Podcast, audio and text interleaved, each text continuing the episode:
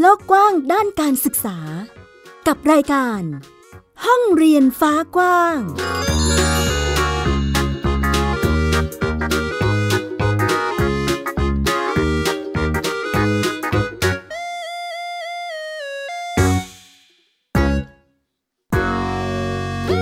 สวัสดีค่ะ ต้อนรับคุณผู้ฟังทุกท่านเข้าสู่รายการห้องเรียนฟ้ากว้าง กลับมาพบกับดิฉันนายดาสนศรีเช่นเคยนะคะ เป็นประจำทุกวันอาทิตย์ที่เว็บไซต์ www.thaipbspodcast.com ค่ะ หรือคุณจะฟังผ่านแอปพลิเคชัน podcast ก็ได้นะคะ ก็เป็นอีกหนึ่งช่องทางที่สะดวกแล้วก็ง่ายในการติดตามข่าวสารด้านการศึกษากับพวกเรานั่นเองค่ะ วันนี้เช่นเคยยังคงมีเรื่องราวที่เกี่ยวกับการศึกษาในสถานการณ์โควิด -19 การเปิดเรียนของน้องๆนนักเรียนจะมีการปรับเปลี่ยนอย่างไรบ้างวันนี้มีมาอัปเดตด้วย รวมไปถึงสถานการณ์โควิดที่กระทบกับน้องๆ ทั้งนักเรียนแล้วก็เด็กๆทั่วไปนะคะ วันนี้เราจะพูดทั้งในแง่ของระบบการศึกษา และในแง่ของวิถีชีวิตความเป็นอยู่ของน้องๆนั่นเองค่ะ จะเป็นอย่างไรนั้นไปติดตามกันค่ะ ไทย PBS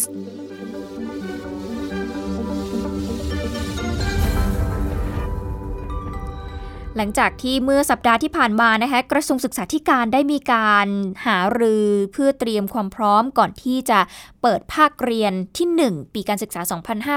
2564 ตอนนี้นะคะทางกระทรวงศึกษาธิการเองก็เตรียมพร้อมจัดการเรียนรู้ของทั้งคุณครู แล้วก็นักเรียน ผ่านเว็บไซต์ครูพร้อมค่ะ ก่อนที่จะเปิดเรียน 11 วัน รวมไปถึงเตรียมทำเว็บไซต์ Portal นะคะซึ่งเป็นเว็บไซต์กลางที่ให้ทุกคนนั้นเข้าไปเรียนรู้ได้นั่นเอง นางสาวตรีนุชเทียนทองรัฐมนตรีว่าการกระทรวงศึกษาธิการเองก็ระบุถึงความพร้อมก่อนที่จะมีการเปิดเรียนในวันที่ 1 มิถุนายนนี้นะคะ โดยจัดกิจกรรมการเรียนรู้เพิ่มพูนทักษะให้กับครู และนักเรียนก่อนเปิดเรียน 11 วันก็คือตั้งแต่วันที่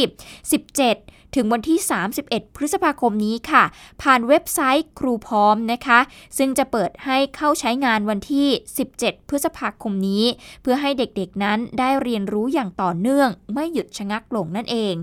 และก็หลังจากเปิดเรียนวันที่ 1 มิถุนายนเป็นต้นไปเนี่ยนะคะ ก็จะมีการ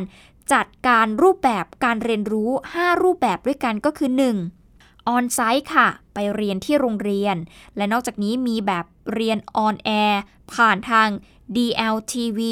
แล้วก็มี On Demand ที่เรียนผ่านแอปพลิเคชันต่างๆนะคะ แล้วก็มีเรียนออนไลน์ผ่านอินเทอร์เน็ต และก็ On Hand ค่ะ ก็คือเรียนที่บ้านด้วยเอกสารอย่างเช่น หนังสือหรือว่าแบบฝึกหัดที่คุณครูเนี่ยจะส่งไปให้เด็กๆ สามารถทำได้ที่บ้านนั่นเองนะคะ ซึ่งการจัดกิจกรรมแบบออนไลน์ณขณะนี้ก็เตรียมจัดทำเว็บไซต์กลางนะคะก็คือเว็บไซต์ Portal ขึ้นมาใหม่ เพื่อที่จะเสริมแพลตฟอร์มต่างๆ ขององค์กรหลักของทางกระทรวง โดยจะเป็นคลังสื่อข้อมูลการเรียนรู้ตลอดจนรูปแบบการจัดกิจกรรม ซึ่งก็จะมีข้อมูลที่แบ่งเป็นหัวข้อ เป็นหมวดหมู่ตามความสนใจแบบบูรณาการนะคะเพื่อให้ความสะดวกแล้วก็รวดเร็วในการใช้งาน ส่วนกิจกรรมรูปแบบแบบออฟไลน์นั้นนะคะทางสำนักงานเขตพื้นที่การศึกษา จะเป็นผู้ออกแบบกิจกรรมร่วมกับทาง สบคจังหวัด ซึ่งทุกคนสามารถที่จะเลือกหัวข้อกิจกรรม หรือต้องการที่จะเรียนรู้ได้ด้วยตนเองนั่นเองค่ะ เอาละนี่ก็เป็นของน้องๆ ชั้นประถมมัธยมต่างๆนะคะมาดูที่น้องๆที่ช่วงนี้เองนะคะเราก็จะเห็นข่าวกันเนาะก็ขอแสดงความยินดีกับน้องๆทุกคนที่ตอนนี้สอบเข้ามหาวิทยาลัยไปเป็นที่เรียบร้อยแล้ว แล้วก็ได้ที่เรียนที่เป็นมหาวิทยาลัย แล้วก็คณะของตัวเองที่ตนเองต้องการไปเป็นที่เรียบร้อย ก็ต้องขอแสดงความยินดีด้วยนะคะ ซึ่งเมื่อสัปดาห์ที่ผ่านมาเราก็เห็นเนาะแวบๆเหมือนกันว่า มี แฝดสามที่สอบติดคณะแพทยศาสตร์นั่นเองค่ะ ก็เรียกได้ว่าเป็นเสียงคือฮาอย่างมากเลยนะสำหรับครอบครัวนี้ ซึ่งแฝดทั้ง 3 คนนี้มีใครบ้างนะคะก็มีนายธนรัตน์นายธนารักษ์ และก็นายธนพัฒน์ เข็มกลัดค่ะ อายุ 18 ปีทั้ง 3 คนเลย เพราะว่าเป็นแฝด3 เป็นชาวจังหวัดเพชรบุรีนั่นเองนะคะ แล้วก็น้องเนี่ยสอบเข้าศึกษาต่อในหลักสูตรแพทยศาสตร์บัณฑิต โครงการผลิตแพทย์เพื่อชาวชนบท มหาวิทยาลัยมหิดล ศูนย์แพทยศาสตร์ศึกษาโรงพยาบาลราชบุรี ในโครงการโคต้ากลุ่มแพทย์ เพื่อชุมชนและกลุ่มแพทย์ลดความเหลื่อมล้ำที่เรียกได้ว่าสร้างความมือหาให้กับสังคมออนไลน์ แล้วก็ต้องขอแสดงความยินดีกับครอบครัวน้องๆด้วยนะคะ โดยทั้ง 3 คนเนี่ยก็มีความตั้งใจที่จะเรียนเป็นหมอทำงานในโรงพยาบาลชนบท เพื่อกลับมาทำงานเป็นคุณหมอประจำโรงพยาบาลในจังหวัดเพชรบุรีนั่นเองนะคะ เดี๋ยวไปฟังเสียงของน้องธนรัตน์เข็มกลัดค่ะ น้องที่สอบติดคณะแพทย์ได้นะคะว่าเขารู้สึกอย่างไรบ้าง แล้วต่อไปนี้เราจะจะดำเนินการยังไงบ้าง หมายถึงว่าเราจะแบบตั้งใจเรียนหรือไงคะเขาก็จะตั้งใจเรียนแล้วก็พยายาม ตั้งใจฝึกฝนให้ดีที่สุด ก็เป็นเสียงของน้องนะคะคุณผู้ฟังก็ต้องติดตามนะ เป็นกำลังใจให้กับน้องๆทั้ง 3 คนด้วย เพื่อที่เขาจะได้ทำตามความฝันและจบมาเนี่ยเขาจะได้ไปช่วยเหลืออคนอื่นๆ อีกมากมายต่อไปได้ในอนาคตนะคะ นอกจากทั้ง 3 คนนี้ก็ยังมีอีกหนึ่งประเด็นที่เรียกได้ว่าเป็นประเด็นที่ น่าสนใจแล้วก็เป็นกระแสดราม่าเกิดขึ้นในโลกออนไลน์เช่นเดียวกัน เมื่อมีนักเรียนที่สอบติดคณะแพทยศาสตร์ มหาวิทยาลัยมหาสารคามนะคะแต่ก็บอกว่าน้องเนี่ยเป็นเด็กยากจนนะไม่ไม่รู้จะมีเงินในการเรียนหรือไม่ล่าสุดเนี่ยทางมหาวิทยาลัยมหาสารคามยืนยันสิทธิ์เข้าเรียนแล้วนะคะ หลังจากที่มีผู้บริจาคเงิน เพื่อเป็นทุนการศึกษาให้กับน้องเป็นจำนวนมากค่ะ โดยรองศาสตราจารย์ประยุกต์ศรีวิไลค่ะอธิการบดีมหาวิทยาลัยมหาสารคาม พร้อมด้วย รองอธิการบดีฝ่ายบริหารและนโยบาย คณะบดีแพทยศาสตร์ ได้มีการพูดคุยรับฟัง แล้วก็หาแนวทางในการช่วยเหลือ นางสาวนัทวดีเหล่าบุพานะคะนักเรียนโรงเรียนกาลสินพิทยาสันจังหวัดกาลสินที่น้องเนี่ยสอบติดคณะแพทยศาสตร์ มหาวิทยาลัยมหาสารคาม แต่ว่ายากจน แล้วก็มีผู้ให้ความช่วยเหลือสนับสนุนเป็นทุนการศึกษาเป็นจำนวนมากเลยทีเดียว ซึ่งตอนนี้ทางมหาวิทยาลัยก็ได้มอบหมายให้กับอาจารย์ที่ปรึกษานิสิตแพทย์ปีที่ 1 คำนวณค่าใช้จ่าย แล้วก็แผนค่าใช้จ่ายทั้งหมดนะคะซึ่งถ้าหากไม่เพียงพอเนี่ยทางมหาวิทยาลัยก็จะหาแนวทางในการช่วยเหลือต่อไป ซึ่งน้องนัทวดีเองก็บอกว่าตอนนี้ได้มีการยืนยันสิทธิ์ในการเข้าเรียนคณะแพทยศาสตร์ เป็นไปที่เรียบร้อยแล้ว ซึ่งก็เป็นสายอาชีพที่น้องเนี่ยใฝ่ฝันนะคะพร้อมกับย้ำว่าจะใช้เงินบริจาคที่มีการให้มาเพื่อสนับสนุนการศึกษาเนี่ย อย่างรอบคอบแล้วก็ให้เกิดประโยชน์มากที่สุด เงินส่วนหนึ่งเนี่ยจะถูกแบ่งปันหรือว่าบริจาคให้กับน้องๆที่ลำบากหรือประสบกับปัญหาเหมือนกับตัวเองนะคะ แล้วก็ตั้งใจว่าจะเป็นเด็กดี แล้วก็ตั้งใจเรียนทำหน้าที่ของตัวเองให้ดีที่สุดเพื่ออนาคตเนี่ยจะได้เป็นหมอรักษาผู้ป่วยตามที่ได้มีการตั้งใจเอาไว้ แล้วก็จะไม่ทำให้ผู้คนเนี่ยผิดหวังนะคะ พอมีประเด็นนี้ขึ้นมาแล้วนะคะ คุณผู้ฟังแน่นอนว่ามันมีประเด็นดราม่าตามมาในโลกออนไลน์ เพราะว่ามีการติดแฮชแท็กจนทิปนะคะที่โอ้โหมีกระแสแล้วก็การถูกพูดถึงของน้องคนนี้เป็นอย่างมากนะคะมีการตั้งคำถามว่าน้องเนี่ยจนจริงหรือไม่ เพราะว่าจากกระแสข่าวที่มีภาพที่มีการไปถ่ายในบ้านของน้องหรืออะไรก็แล้วแต่เนี่ยทำให้เห็นว่า น้องอาจจะไม่ได้จนจริงก็ได้นะคะดูจากข้าวของเครื่องใช้ที่น้องใช้ iPad ก็มี หรืออะไรก็แล้วแต่นะที่เป็นแวดล้อมทำให้หลายคนเนี่ยคิดว่า เอ้ยไม่ได้จริง ไม่ได้จนจริงหรือเปล่านะคะนายอำเภอเมืองจังหวัดกาลสินค่ะ ก็เลยลงไปตรวจสอบข้อเท็จจริงนะคะว่าเป็นอย่างไร ซึ่งจากการลงไปตรวจสอบนะคะก็พบว่าน้องเนี่ยก็ได้บอกนะคะว่าจริง ๆ แล้วเนี่ยตนก็ ถือว่าเป็นคนที่อยู่ในฐานะยากจนจริง ๆ เพราะว่าเดิมทีเนี่ยพ่อแม่ผู้ปกครองเนี่ยก็มีรายได้อยู่แต่ช่วงนี้เนี่ยประสบกับปัญหาจริง ๆ รายได้ก็ลดลงไม่เหมือนเมื่อก่อนนะคะทำให้อาจจะไม่มีศักยภาพในการที่จะส่งเสียในการที่จะเรียนต่อได้ แต่ก็อย่างที่บอกไปน้องก็ได้ทุนไปเป็นที่เรียบร้อยแล้วเนาะแล้วก็นอกจากนี้ยังมีประเด็นเรื่องของข้าวของเครื่องใช้อย่างการตั้งคำถามว่า เอ้ย ใช้น้ำหอมราคาแพงนะน้องก็บอกว่าจริง ๆ ไม่ได้แพงเลยนะ ราคาหลักร้อย ซึ่งสามารถที่จะตรวจสอบหลักฐานการซื้อขายได้นะและนอกจากนี้เรื่องของ iPad ที่น้องมีเนี่ยน้องก็บอกว่ามันก็ไม่ได้ราคาเป็นตัวท็อปนะ ก็เป็นตัว เริ่มต้นที่น้องสามารถที่จะผ่อนจ่ายได้ ซึ่งน้องก็บอกว่าน้องซื้อมาเพื่อที่จะใช้ในการเรียนจริง ๆ เพราะว่าต้องใช้ในการเรียนออนไลน์นั่นเองแล้วก็มีอีกหลาย ๆ ประเด็นที่น้องตอบคำถามนะคะคุณผู้ฟังเกี่ยวกับข้อสงสัยที่หลายคนตั้งคำถามนะว่า เอ้ย จนจริงหรือไม่นั่นเองนะคะ ก็ต้องบอกว่าเรื่องนี้เนี่ยก็ทำให้น้องค่อนข้างที่จะเสียใจอยู่พอสมควรค่ะ กับเรื่องที่ถูกพูดถึงเนาะคุณแม่เองก็ต้องเป็นคนที่ปลอบใจน้องนะคะ ก็ดังนั้นก็ต้องก็ให้กำลังใจละกันเนาะสำหรับเด็กคนนี้นะคะ ยังไงก็แล้วแต่เนี่ยน้องก็ยังยืนยันว่าเงินที่ทุกคนบริจาคมา น้องจะใช้อย่างคุ้มค่ามากที่สุดนั่นเองนะคะ ก็ เป็นกำลังใจให้กับน้องด้วยละกันในการที่จะสารฝันตัวเองต่อไปนะคะ เอาละไปกันต่อกันที่เรื่องต่อไปนะเรายังคงอยู่กับสถานการณ์โควิด -19 ที่ส่งผลกระทบหลายเรื่องให้กับเด็กๆนะคะ ไม่ว่าจะเป็นในเรื่องของการศึกษา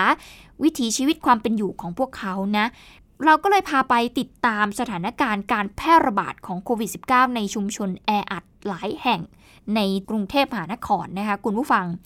มูลนิธิสร้างสรรค์เด็กก็พบข้อมูลค่ะว่า ตอนนี้เนี่ยสถานการณ์การระบาดโควิด -19 ในชุมชนแออัดหลายแห่งของกรุงเทพมหานครเนี่ยมีแนวโน้มจะนำมาสู่ปัญหาความรุนแรงในครอบครัว ความรุนแรงภายในชุมชน ขณะที่เด็กๆเองนะคะ ซึ่งเป็นกลุ่มเปราะบางต้องเผชิญกับปัญหาด้านโภชนาการ หลายคนเนี่ย หลุดจากระบบการศึกษา เพราะว่าสภาพเศรษฐกิจของครอบครัว นี่ยังไม่นับกับความเสี่ยงสูงที่จะกลายเป็นผู้ติดเชื้ออีกด้วย เราไปติดตามประเด็นนี้กับคุณวิลาสินีสุภรสค่ะ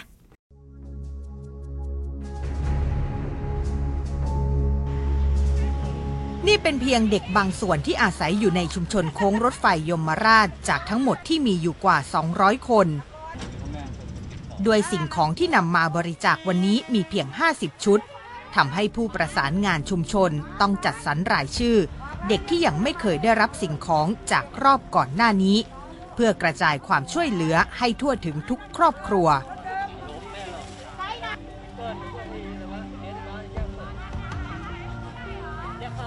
สิ่งของที่ได้เป็นข้าวสารอาหารแห้ง เพื่อใช้อย่างชีพระหว่างที่เด็กๆ เก็บตัวอยู่ในบ้านช่วงปิดเทอม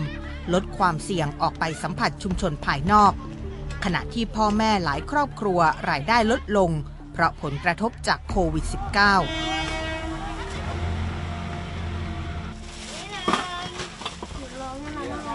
เด็กคนนี้บอกว่าแม้บางเวลาจะรู้สึกอยากกินขนมบ้าง แต่ก็เข้าใจสถานการณ์ที่กำลังเกิดขึ้น ถ้าแบบว่ามีคนขายของอะไรอย่างเงี้ยค่ะ หนูก็จะไปช่วยเขาแล้วเขาก็จะให้ตังค์มา พวกหนูก็จะออมกันค่ะ จะไม่กินขนม จะเก็บตังค์ไว้ทำอะไรเก็บตังค์เก็บไว้ทำอะไรคะเก็บตังค์ไว้เพื่อว่าหัวแม่เขาแบบว่าไม่มีตังค์จ่ายค่าบ้านแบบฉุกเฉินอะไรหนูก็จะเอาตังค์พวกหนูออกไปได้ค่ะ เดือนหนึ่งบางครั้งไม่พอแค่จะไม่มีตังค์กินเลย ทำอยู่ที่โบเบเนี่ยใช่พี่ได้ข้าวกินเป็นวันๆถ้าโรงเรียนเปิดเนี้ย เด็กไอ้คนโตสามสิบเด็กเล็กคนยี่สิบแล้วไอ้คนนี้อนุบาลหนูก็ต้องจ่ายอาทิตย์ละสองร้อยอนุบาลใช่ อย่างงี้ยมันก็ไม่พอนะเพราะค่าใช้จ่ายมันเยอะ ด้วยสภาพความเป็นอยู่ของคนในชุมชนที่ส่วนใหญ่มีรายได้น้อย รับจ้างรายวัน ข้อมูลจากมูลนิธิสร้างสรรค์เด็กพบว่า สภาพทางเศรษฐกิจของครอบครัวในเวลานี้เป็นปัจจัยสำคัญ ที่ทำให้เด็กจำนวนไม่น้อยต้องกลับออกไปทำงาน ทั้งที่ก่อนหน้าปัญหาลักษณะนี้ลดน้อยลงไปแล้ว ทีมข่าวขับรถตระเวนบนถนนสายรอบๆ ชุมชนตามข้อมูลที่ได้ พบเด็กกลุ่มหนึ่งขายพวงมาลัยและดอกจำปีบริเวณสี่แยก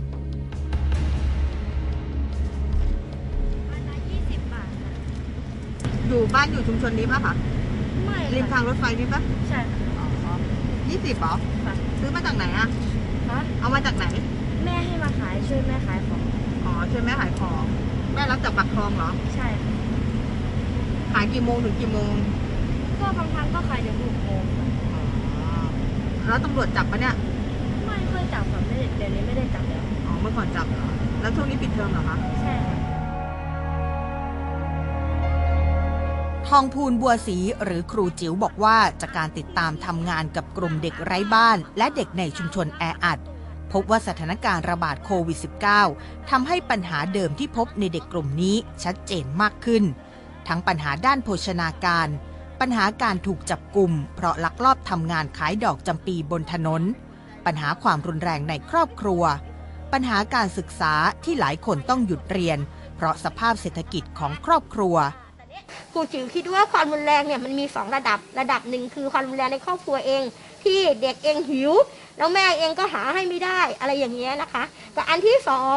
ความครอบครัวระหว่างระหว่างครอบครัว ครอบครัวนี้เคยมีแล้ว แต่ครอบครัวนี้ไม่มีพอได้รับแจกก็อีกครอบครัวทำไมฉันไม่ได้ มันก็จะเป็นความสัมพันธ์ระหว่างระหว่างอะไรนะ ระหว่างระหว่างระหว่างระหว่างชุมชน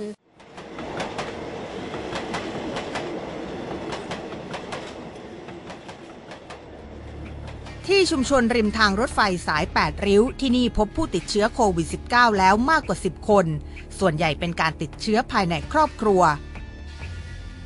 เอ่อ หลานด้วยไอ้พ่อแม่ด้วยแล้วก็บางคนนี่อย่างบ้านหลังนี้มีเด็กๆที่ต้องอยู่ในความดูแลของเพื่อนบ้าน หลังคนในครอบครัวติดเชื้อโควิด -19 และถูกส่งไปรักษาตัวในโรงพยาบาลสนาม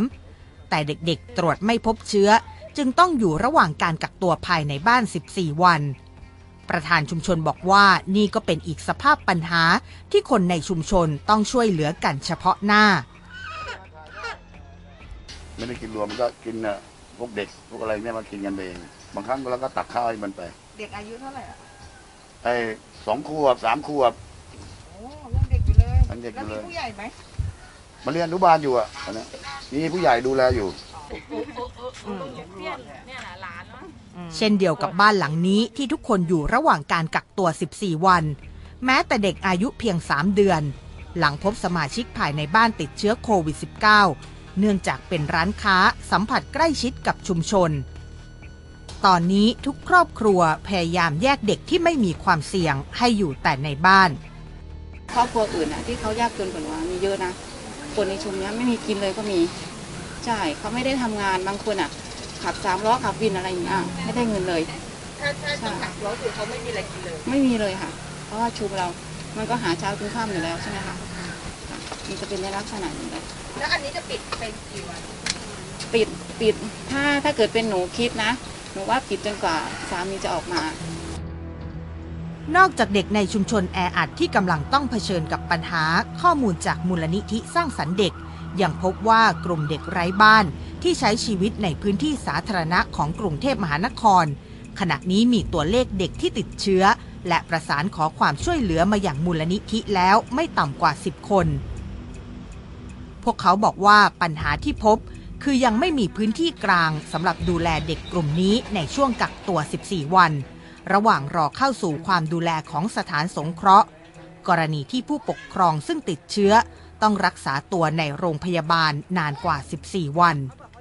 วิลาสินีสุภรสไทย PBS รายงาน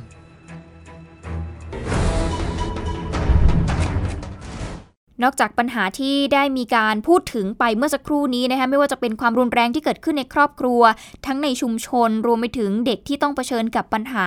ด้านโภชนาการ หรือว่าการหลุดออกจากระบบการศึกษา ที่สำคัญอีกเรื่องหนึ่งเลยคือ เรื่องของการควบคุมสถานการณ์ ไม่ให้มีการแพร่กระจายของ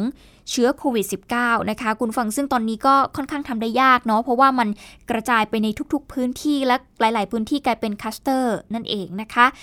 อีกกลุ่มหนึ่งนะคะที่น่าเป็นห่วงเหมือนกันก็คือกลุ่มเด็กพิเศษ หรือว่าพิการทางสติปัญญานะเด็กกลุ่มนี้เนี่ยถ้าหากว่าในชุมชนหรือว่าคนในครอบครัวเนี่ยติดเชื้อไป เรื่องนี้สำคัญมากเลยนะคะ ซึ่งรูปแบบของการควบคุมโรค อาจจะจำเป็นจะต้องมีรูปแบบเฉพาะ หรือว่าแตกต่างออกไปโดยคำนึงถึงมิติของครอบครัวด้วย เราจะไปติดตามประเด็นนี้กันค่ะ ว่าถ้าหาก เกิดสถานการณ์นี้เกิดขึ้นกลุ่มเด็กเหล่านี้จะมีวิธีการดูแลพวกเขาอย่างไร ติดตามกับคุณรุ่งโรจน์สมบูรณ์เก่าค่ะ ข้อมูลจากมูลนิธิออทิสติกไทย พบตัวเลขของเด็กพิเศษที่ติดเชื้อโควิด -19 แล้วตอนนี้อย่างน้อย 3 คนนะครับ แต่ถ้าไปดูเฉพาะในพื้นที่ที่ต้องเฝ้าระวังพิเศษ อย่างเช่นในชุมชนคลองเตย มีตัวเลขของบุคคลที่มีความต้องการจำเป็นพิเศษอยู่ราว 300 คนครับแม้ว่าในกลุ่มนี้จะยังไม่พบผู้ติดเชื้อนะครับ แต่ว่าก็มีความกังวลไม่น้อยถ้าหากว่าจะต้องทิ้งห่างลูกๆไป ในช่วงของการรักษาหรือว่ากักตัว เพราะว่าเด็กกลุ่มนี้ไม่สามารถใช้ชีวิตอยู่เพียงลำพังได้ ไปติดตามตัวอย่างหนึ่งจากในชุมชนนี้ครับห้องเช่าเล็กๆ ในแฟลต 5 การท่าเรือย่านคลองเตย เป็นบ้านของอนันต์มณีรักและลูกชายวัย 19 ปีที่พิการทางสมองตั้งแต่เกิด แม้จะพอพูดคุยรู้เรื่องอยู่บ้าง แต่อนันต์ก็ยังจำเป็นต้องดูแลลูกชายคนนี้เป็นพิเศษ เมื่อเทียบกับเด็กในวัยเดียวกัน โดยเฉพาะการบอกให้สวมหน้ากากอนามัย จึงจำเป็นต้องทิ้งลูกไว้บ้านเพียงลำพัง ผมก็ไม่ได้ออกนอกบ้านก็ยืนอยู่เนี่ยใครรับจ้างไปทีเดี๋ยวพ่อมานะ พ่อมาก็ขังเขาเอากุญแจล็อกขังเขาไว้ ผมเสร็จงานแล้วผมก็มา ในบ้านก็มีนมให้เขากินเป๊ปซี่เขาอยากกินเป๊ปซี่ก็ซื้อทิ้งไว้ให้เขาผมก็ทำอย่างนี้มาตลอด ก็ไอ้ที่เขาประกาศประกาศเนี่ยผมอยากจะพอให้คนคนแก่กับคนพิการน่ะ ช่วยเหลือเขาหน่อยให้เขาได้ได้เงินไว้ใช้ไว้กินมั่ง ทุกวันนี้ผมก็ไม่ได้จ่ายค่าบ้านมันนะเพราะผมไม่มีจ่าย เขาจะไล่เมื่อไหร่ก็แล้วแต่เขา ข้อมูลจากสมาคมคนพิการพัฒนาอาชีพคลองเตย ระบุว่าใน 48 ชุมชนของเขตคลองเตย มีคนพิการและผู้ป่วยติดเตียง รวม 2,672 คน ในจำนวนนี้เป็นคนพิการทางสมองประมาณ 300 คน ทั้งหมดถือเป็นกลุ่มเปราะบาง ที่ต้องได้รับการช่วยเหลือแบบพิเศษ โรงพยาบาลสนามธรรมศาสตร์ คือแห่งแรกที่ปรับพื้นที่เพื่อรองรับกลุ่มคนพิการ 30 เตียง แต่ยอมรับว่าด้วยข้อจำกัดด้านบุคลากร สามารถรองรับคนพิการที่สามารถสื่อสารได้เท่านั้น รวมถึงในกลุ่มนี้ให้ประเมินว่าอยู่ในกลุ่มสีส้มหรือแดง เพราะถือเป็นกลุ่มเปราะบางที่อาการกำเริบได้ง่าย จึงต้องดูแลอย่างใกล้ชิด ล่าสุดกรมส่งเสริมและพัฒนาคุณภาพชีวิตคนพิการ เร่งหาพื้นที่เพื่อสร้างโรงพยาบาลสนามในกรุงเทพเพิ่มเติม เพื่อรองรับการระบาดในเขตเมือง ที่ตอนนี้มีความรุนแรงมากขึ้น โดยเฉพาะกลุ่มผู้มีความต้องการจำเป็นพิเศษที่อาจจะมีผู้ปกครองดูแล รวมถึง 11ถึง20 พฤษภาคมนี้ ที่จะเปิดให้คนพิการในกลุ่มนี้ ครอบครัวหรือผู้ดูแล ลงทะเบียนฉีดวัคซีนเข็มแรกนำร่องในกรุงเทพ นนทบุรี สมุทรปราการและปทุมธานี ในวันที่ 28 พฤษภาคมนี้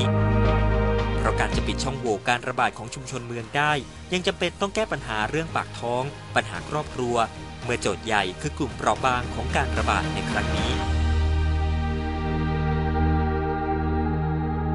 ปัจจุบันไทยมีตัวเลขบุคคลที่มีความต้องการจำเป็นพิเศษที่ถือบัตรประจำตัวคนพิการอยู่ที่ 335,305 คนนะครับ แต่มูลนิธิออทิสติกไทยก็ระบุว่านี่ยังไม่ใช่ตัวเลขที่แท้จริงครับ จึงพยายามที่จะค้นหาผู้ที่ตกหล่น เพื่อที่จะเข้าถึงสิทธิสวัสดิการ รวมถึงการตรวจและการฉีดวัคซีนโควิด -19 ครับ นี่เป็นอีกช่องทางการช่วยเหลือผ่านฐานข้อมูลที่ใช้ชื่อย่อว่า STS นะครับ คุณผู้ชมสามารถดาวน์โหลดได้ที่เว็บไซต์หรือว่า QR code ที่ขึ้นให้เวลานี้ เพื่อทำแบบทดสอบหากสงสัยว่าคนในบ้านหรือชุมชน มีแนวโน้มเป็นภาวะพิเศษ พร้อมให้ปักหมุดเพื่อระบุพิกัดของบ้านฐานข้อมูลนี้จะช่วยให้การช่วยเหลือในช่วงโควิด -19 นั้นทำได้รวดเร็วมากขึ้น ตั้งแต่การประสานเชิงพื้นที่ ค้นหาประสานสายด่วน ประสานเรื่องรถส่งต่อไปยังโรงพยาบาลหลักตามสิทธิ์ และกรณีผู้ปกครองติดเชื้อ ลูกก็จะได้รับการดูแลจากกรมส่งเสริม และพัฒนาคุณภาพชีวิตคนพิการจนกว่าผู้ปกครองจะหายป่วยครับ ในสักสองสาเดือนเนี่ยข้อมูลมากขึ้นเราก็จะเริ่มเห็นแล้วว่าน้องๆเขาเนี่ยอยู่ตรงไหนกันบ้าง เพื่อเป็นประโยชน์กับการวางแผนการช่วยเหลือ เพราะฉะนั้นอย่างเกิดเหตุอย่างนี้ขึ้นมาเนี่ยเราก็จะได้รู้ว่าอยู่ตรงจุดไหน แล้วก็ต้องทำยังไงก็จะได้มีข้อมูลให้กับหน่วยงาน โครงการนี้เป็นโครงการที่ทางกรุงเทพมหานครเนี่ย เก็ตนะครับยอมรับแล้วก็จะนำร่องเอาไปใช้กับกลุ่มอาสาสมัครในชุมชนด้วย แต่แอปนี้สามารถใช้ได้ทั่วประเทศนะครับ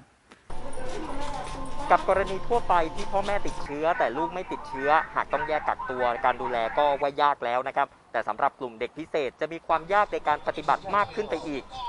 แม้การตั้งโรงพยาบาลสนามสำหรับคนพิการ หรือการมีฐานข้อมูลเพื่อระบุพิกัดของกลุ่มเด็กพิเศษที่จะเกิดขึ้น ขณะที่เราผ่านสถานการณ์การระบาดมาถึง 3 ระลอกแล้ว ไม่นับรวมการฉีดวัคซีนเข็มแรกให้กับกลุ่มเด็กพิเศษ ที่มีอายุ 18 ปีขึ้นไป